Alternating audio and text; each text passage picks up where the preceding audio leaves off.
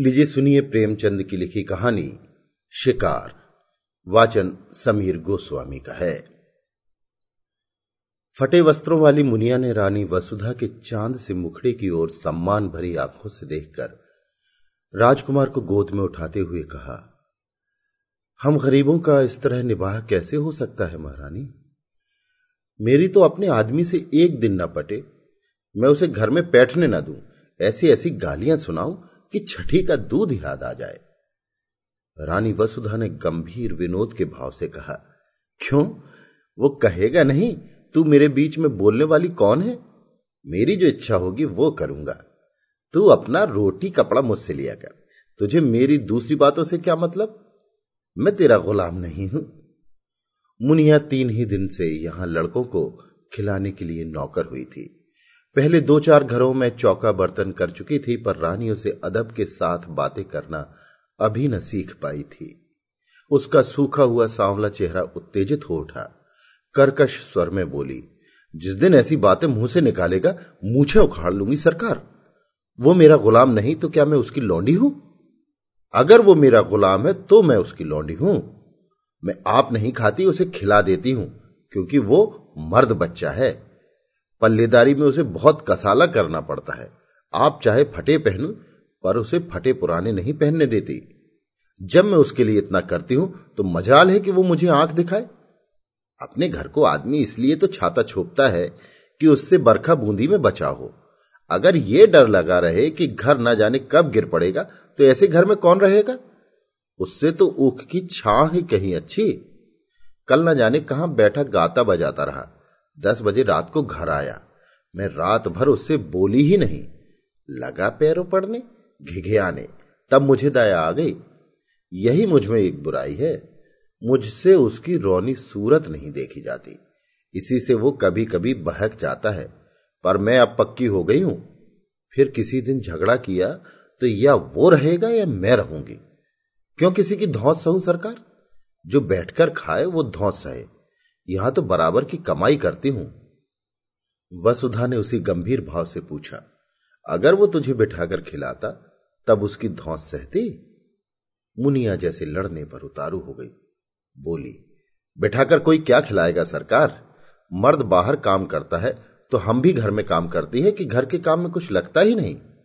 बाहर के काम से तो रात को छुट्टी मिल जाती है, घर के काम से तो रात को भी छुट्टी नहीं मिलती। पुरुष ये चाहे कि मुझे घर में बिठाकर आप सैर सपाटा करे तो मुझसे तो ना सहा जाए। ये कहती हुई मुनिया राजकुमार को लिए बाहर चली गई। वसुधा ने थकी हुई रुआसी आँखों से खिड़की की ओर देखा। बाहर हरा भरा बाग था, जिसके रंग बिरंगे फूल यहाँ से साफ़ नज़र आ रहे थे। और पीछे एक विशाल मंदिर आकाश में अपना सुनहला मस्तक उठाए, सूर्य से आँखें मिला रहा था। स्त्रियाँ रंग बिरंगे वस्त्राभूषण पहने पूजन करने आ रही थी। मंदिर की दाहिनी तरफ़ तालाब में कमल, प्रभात के सुनहले आनंद से मुस्कुरा रहे थे और कार्तिक की शीत रवि छवि जीवन ज्योति लुटाती फिरती थी। पर प्रकृति की ये सुरम्य शोभा वसुधा को कोई हर्ष न प्रदान कर सकी। उसे जान पड़ा प्रकृति उसकी दशा पर व्यंग से मुस्कुरा रही है। उसी सरोवर के तट पर केवट का एक टूटा फूटा झोपड़ा किसी अभाग्नि वृद्धा की भांति रो रहा था। वसुधा की आँखें सजल हो गईं। पुष्प और उद्यान के मध्य में खड़ा वो सूना झोपड़ा उसके विलास और ऐश्वर्य से घिरे हुए मन का सजीव मित्र था। उसके जी में आया, जाकर झोपड़े के गले लिपट जाऊँ और खूब रो वसुधा को इस घर में आए पाँच वर्ष हो गए। पहले उसने अपने भाग्य को सराहा था। माता पिता के छोटे से, कच्चे, आनंदहीन घर को छोड़कर वो एक विशाल भवन में आई थी, जहाँ संपत्ति उसके पैरों को चूमती हुई जान पड़ती थी। उस समय संपत्ति ही उसकी आँखों में सब कुछ थी। पति प्रेम, गौड़ सी वस्तु थी। पर उसका लोभी मन संपत्ति पर संतुष्ट न रह सका। पति प्रेम के लिए हाथ फैलाने लगा। कुछ दिनों में उसे मालूम हुआ, मुझे परम रत्न भी मिल गया। पर थोड़ी ही दिनों में वो भ्रम जाता रहा। कुंवर गजराज सिंह रूपवान थे, उदार थे, बलवान थे, शिक्षित थे, विनोद प्रिय थे और प्रेम का अभिनय भी करना जानते थे।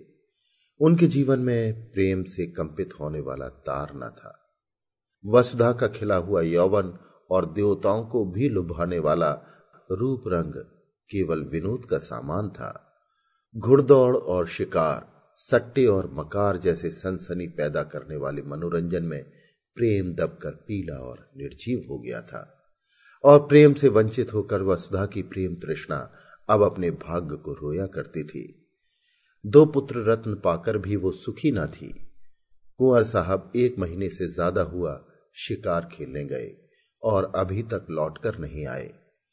और ये ऐसा पहला ही अवसर न था। हाँ, अब उनकी अवधि बढ़ गई थी। पहले वो एक सप्ताह में लौट आते थे, फिर दो सप्ताह का नंबर चला और अब कई बार से एक एक महीने की खबर लेने लगे।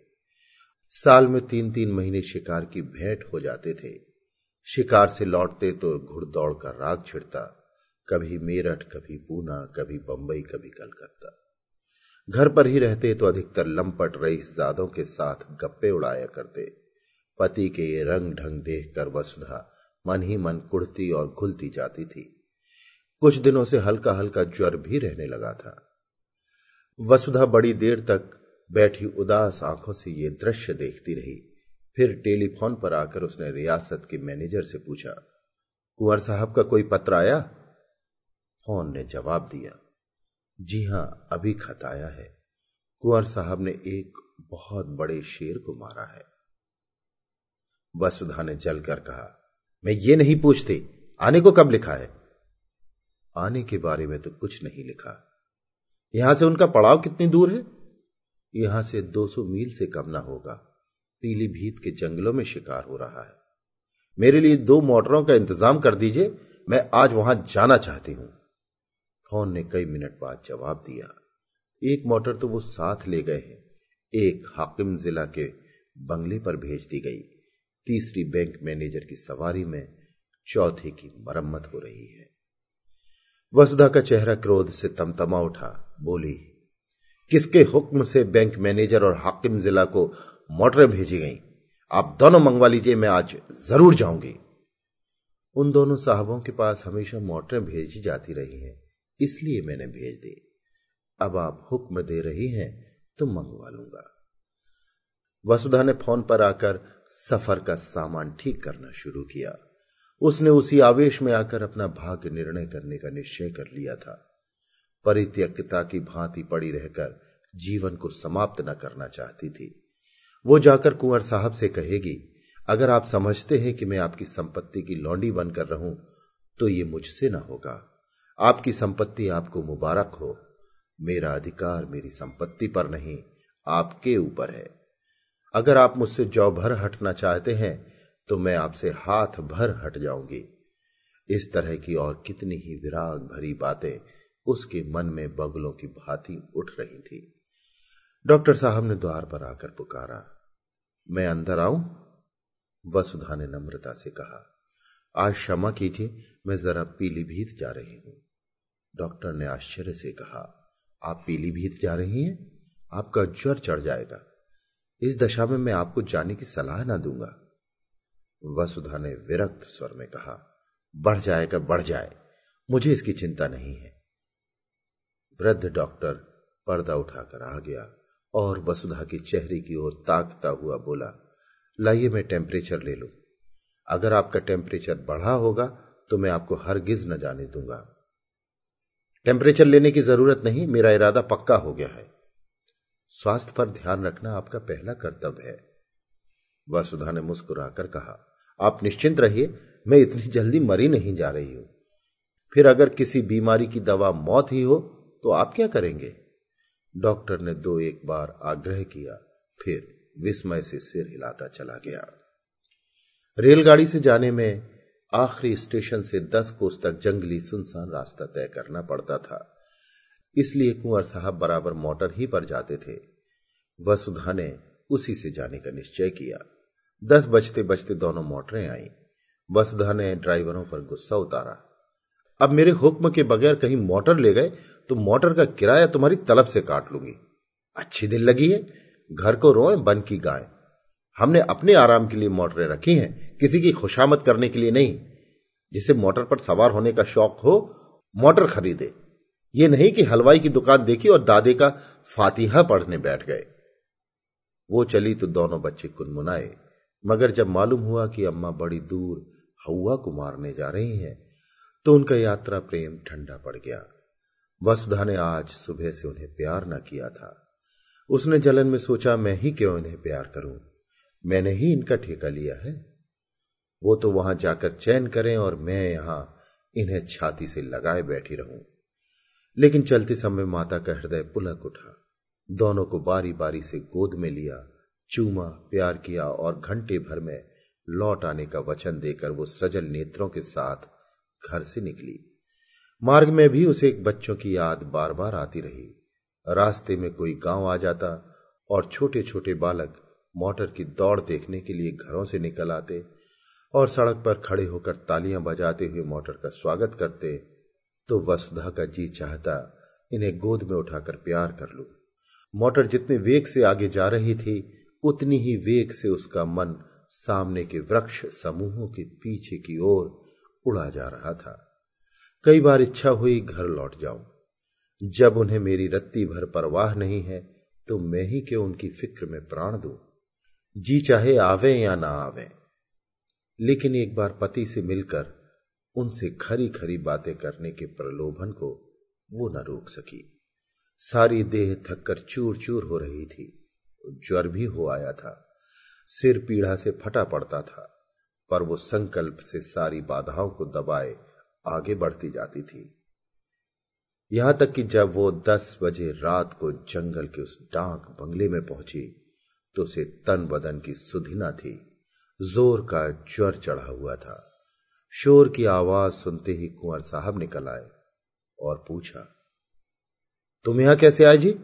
कुशल तो है? शोफर ने समीप आकर कहा, रानी साहब आई हैं, हुजूर। रास्ते में बुखार हो आया, बेहोश पड़ी हुई है। कुंवर साहब ने वहीं खड़े कठोर स्वर में पूछा तो तुम उन्हें वापस न ले गए? क्या तुम्हें मालूम नहीं यहाँ कोई वैद्य हकीम नहीं है? शोफर ने सिट पिटाकर जवाब दिया हुजूर वो किसी तरह मानती ही ना थी तो मैं क्या करता? कुंवर साहब ने डांटा, चुप रहो जी, बातें न बनाओ। तुमने समझा होगा शिकार की बहार देखेंगे और पड़े पड़े सोएँगे। तुमने वापस चलने को कहा ही ना होगा। शोफर बोला, वो मुझे डांटती थी हुजूर। तुमने कहा था? मैंने कहा तो नहीं हुजूर। बस तो चुप रहो। मैं तुमको भी पहचानता हूँ। तुम्हें मोटर इसी वक्त लेकर लौटना पड़ेगा। और कौन कौन साथ है? शोफर ने दबी हुई आवाज़ में कहा, एक मोटर पर बिस्तर और कपड़े हैं, एक पर खुद रानी साहब है। यानी और कोई साथ नहीं है। हुजूर मैं तो हुक्म का ताबेदार हूँ। बस, चुप रहो। यो झल्लाते हुए कुंवर साहब वसुधा के पास गए और आहिस्ता से पुकारा। जब कोई जवाब न मिला तो उन्होंने धीरे से उसके माथे पर हाथ रखा। सिर गर्म तवा हो रहा था। उस ताप ने मानो उनकी सारी क्रोध ज्वाला को खींच लिया। लपक कर बंगले में आए। सोए हुए आदमियों को जगाया, पलंग बिछवाया, अचेत वसुधा को गोद में उठाकर कमरे में लाए और पलंग पर लिटा दिया। फिर उसके सिराहने खड़े होकर उसे व्यथित नेत्रों से देखने लगे। उस धूल से भरे मुखमंडल और बिखरे हुए रज रंजित केशों में आज उन्होंने आग्रहमय प्रेम की झलक देखी। अब तक उन्होंने वसुधा को विलासनी के रूप में देखा था, जिसे उनके प्रेम की परवाह न थी, जो अपने बनाव सिंगार में ही मगन थी। आज धूल की पाउडर और पोमेड में वो उसके नारित्व का दर्शन कर रहे थे। उसमें कितना आग्रह था, कितनी लालसा थी। अपनी उड़ान के आनंद में डूबी हुई, अब वो पिंजरे के द्वार पर आकर पंख फड़फड़ा रही थी। पिंजरे का द्वार खुलकर उसका स्वागत न करेगा? रसोइये ने पूछा, क्या सरकार अकेले आई है? कुंवर साहब ने कोमल कंठ से कहा हाँ जी, और क्या। इतने आदमी हैं, किसी को साथ ना लिया। आराम से रेलगाड़ी से आ सकती थी। यहाँ से मोटर भेज दी जाती। मन ही तो है, कितने ज़ोर का बुखार है कि हाथ नहीं रखा जाता। जरा सा पानी गर्म करो और देखो, कुछ खाने को बना लो। रसोई ने सोचा, ठकुर सोहाती की सौ कोस की दौड़ बहुत होती है सरकार। सारा दिन बैठे बैठे बीत गया। कुंवर साहब ने वसुधा के सिर के नीचे तकिया सीधा करके कहा कची उम्र तो हम लोगों का निकल जाता है। दो दिन तक कमर नहीं सीधी होती, फिर इनकी क्या बात है? ऐसी बेहुदा सड़क दुनिया में ना होगी।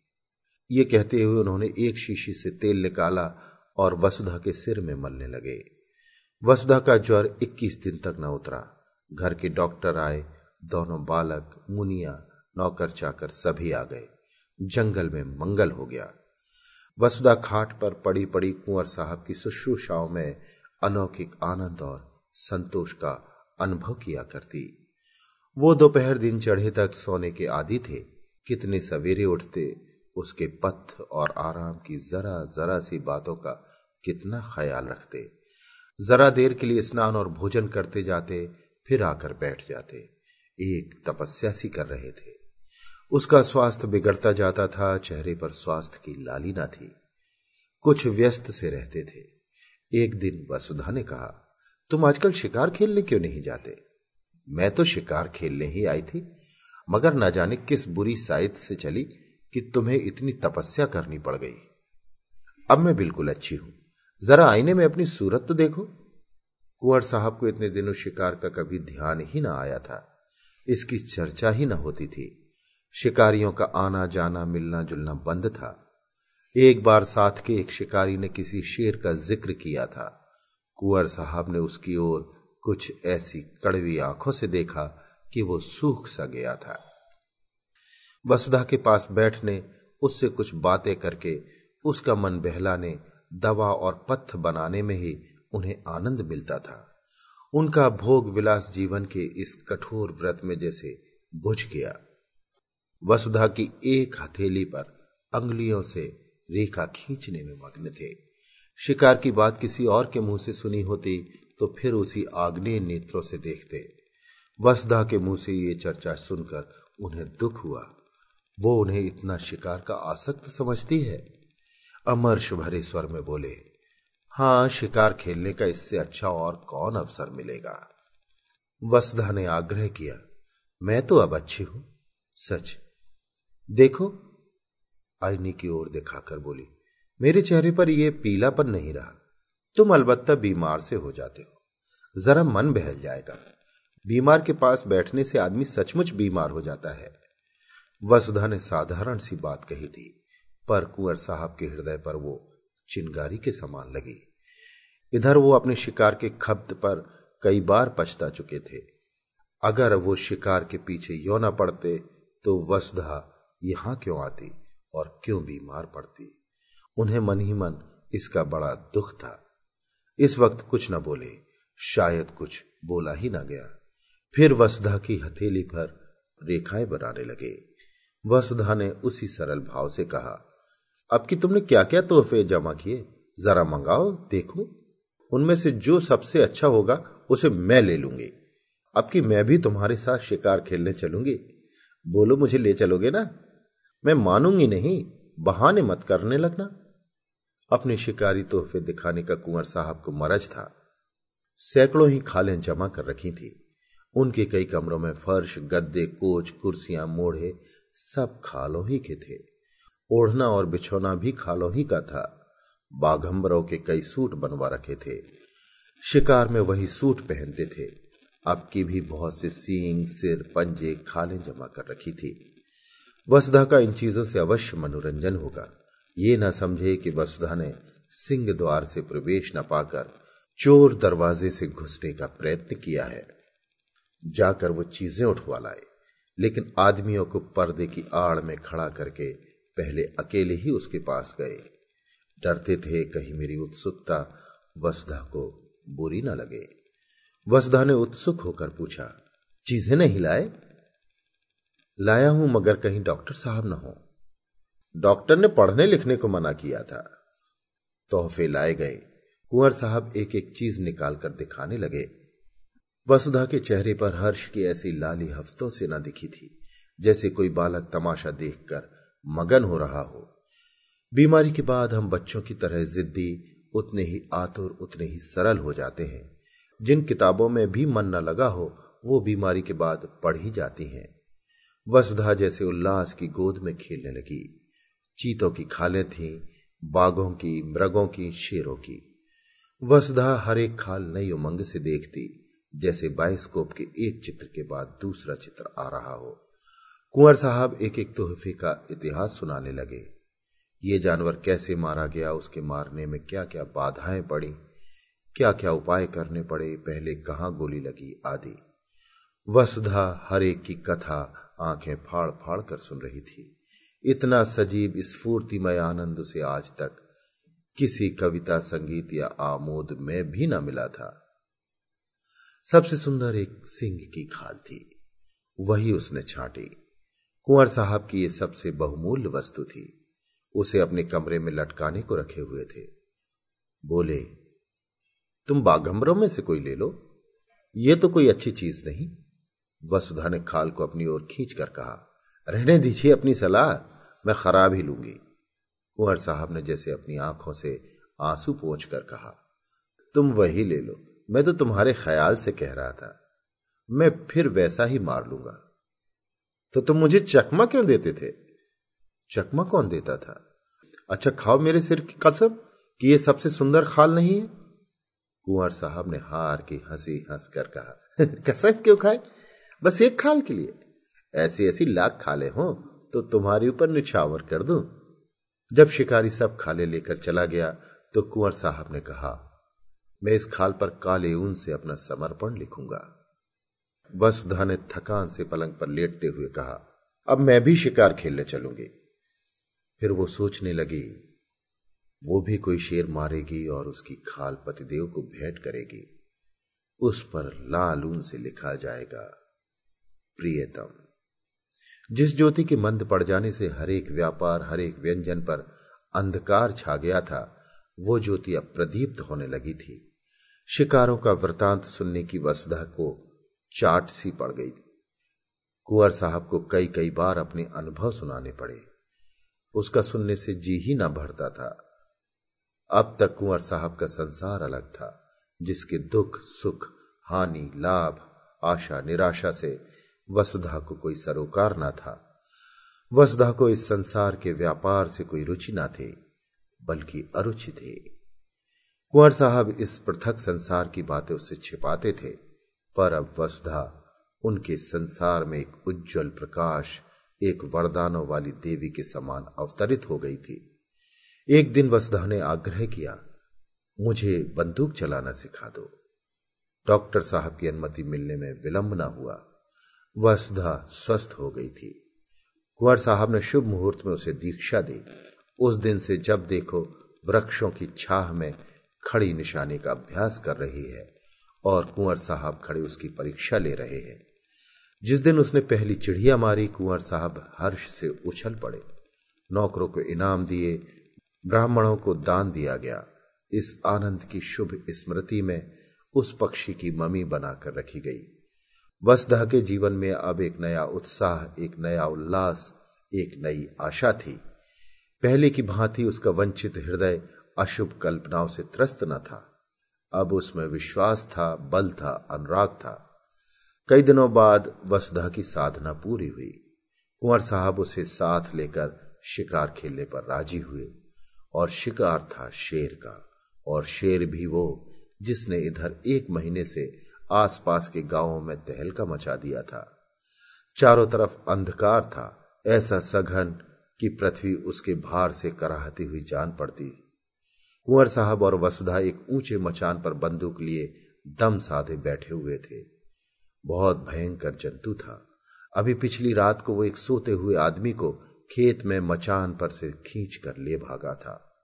उसकी चालाकी पर लोग दांतों तले अंगुली दबाए थे। मचान इतना ऊँचा था कि चीता उछल कर न पहुँच सकता था। हाँ, उसने ये देख लिया था कि ये आदमी मचान पर बाहर की तरफ़ सिर किए सो रहा था। दुष्ट को एक चाल सूझी। वो पास के गाँव में गया और वहाँ से एक लंबा बाँस उठा लाया। बाँस के एक सिरे को उसने दांतों से कुचला और जब उसकी कच्ची सी बन गई तो उसे ना जाने अगले पंजों या दांतों से उठाकर सोने वाले आदमी के बालों में फिराने लगा।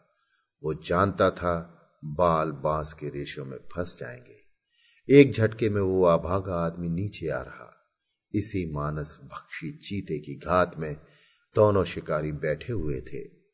नीचे कुछ दूर पर भैंसा बांधा गया था और शेर के आने की राह देखी जा रही थी।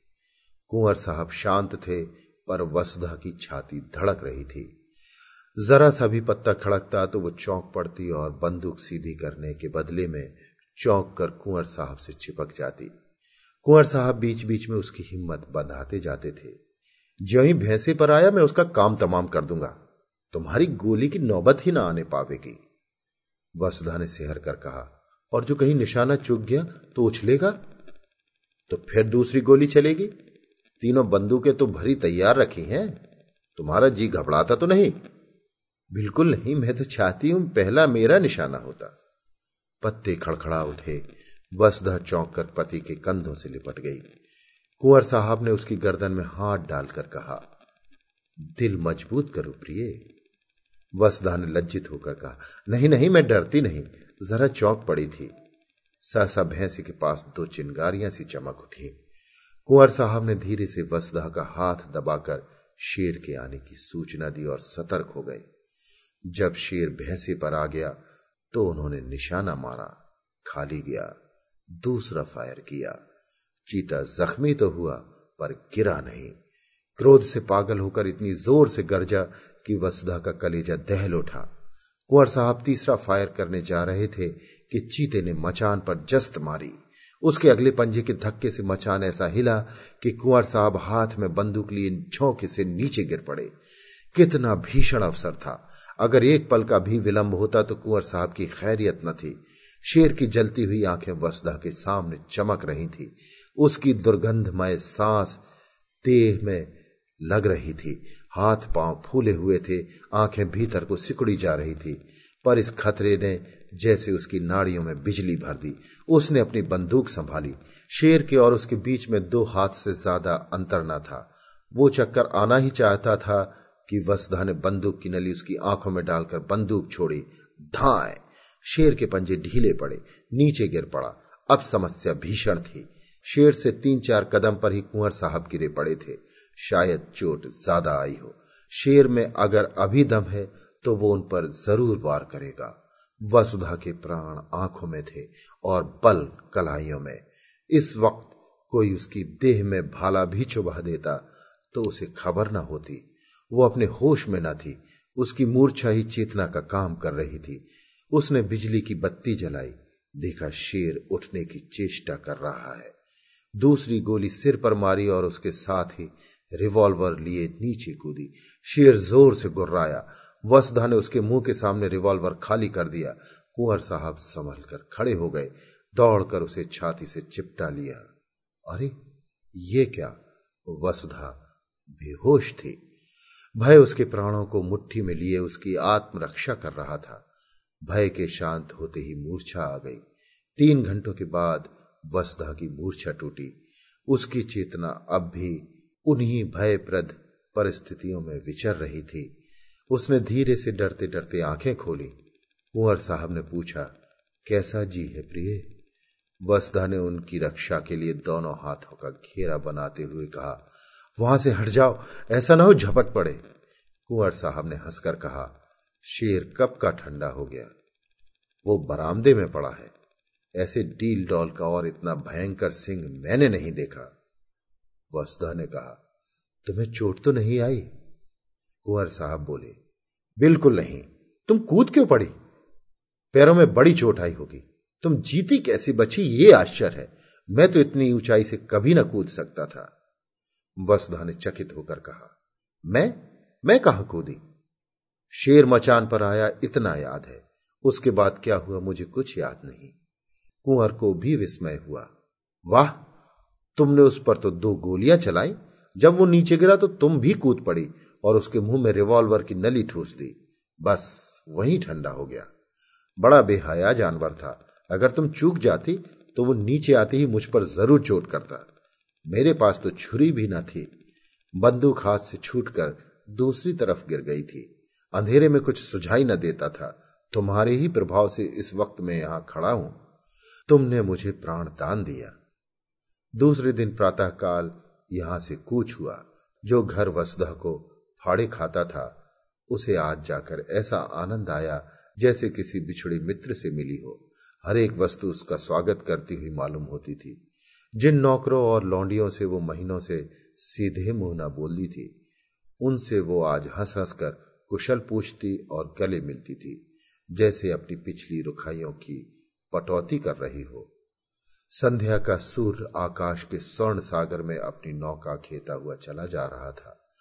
वसदा खिड़की के सामने कुर्सी पर बैठकर सामने का दृश्य देखने लगी। उस दृश्य में आज जीवन था, विकास था, उन्माद था। केवट का वो सूना झोपड़ा भी आज कितना सुहावना लग रहा था। प्रकृति में मोहनी भरी हुई थी। मंदिर के सामने मुनिया राजकुमारों को खिला रही थी। वसुधा के मन में आज कुलदेव के प्रति श्रद्धा जागृत हुई, जो बरसों से पड़ी सो रही थी। उसने पूजा के सामान मंगवाए और पूजा करने चली। आनंद से भरे भंडार से अब वो कुछ दान भी कर सकती थी। जलते हुए हृदय से ज्वाला के सिवा और क्या निकलता। उसी वक्त कुंवर साहब आकर बोले अच्छा पूजा करने जा रही हो। मैं भी वहीं जा रहा था। मैंने एक मनौती मान रखी है। वसुधा ने मुस्कुराती हुई आँखों से पूछा, कैसी मनौती है? कुंवर साहब ने हंसकर कहा, ये ना बताऊँगा। अभी आप सुन रहे थे प्रेमचंद की लिखी कहानी, शिकार। वाचन था समीर गोस्वामी का। Big Mac, Chicken McNuggets, no, Big Mac and Quarter Pounder with cheese, or filet o fish. You'd be doing the same thing if you were at McDonald's because you can choose not just one, but two of your favorites for just six bucks. Tasty Big Mac, crispy 10-piece Chicken McNuggets, juicy Quarter Pounder with cheese, or savory filet o fish. Enjoy two of your all-time favorites for just six bucks, if you can decide on the two. Prices and participation may vary, cannot be combined with any other offer or combo meal, single item at regular price.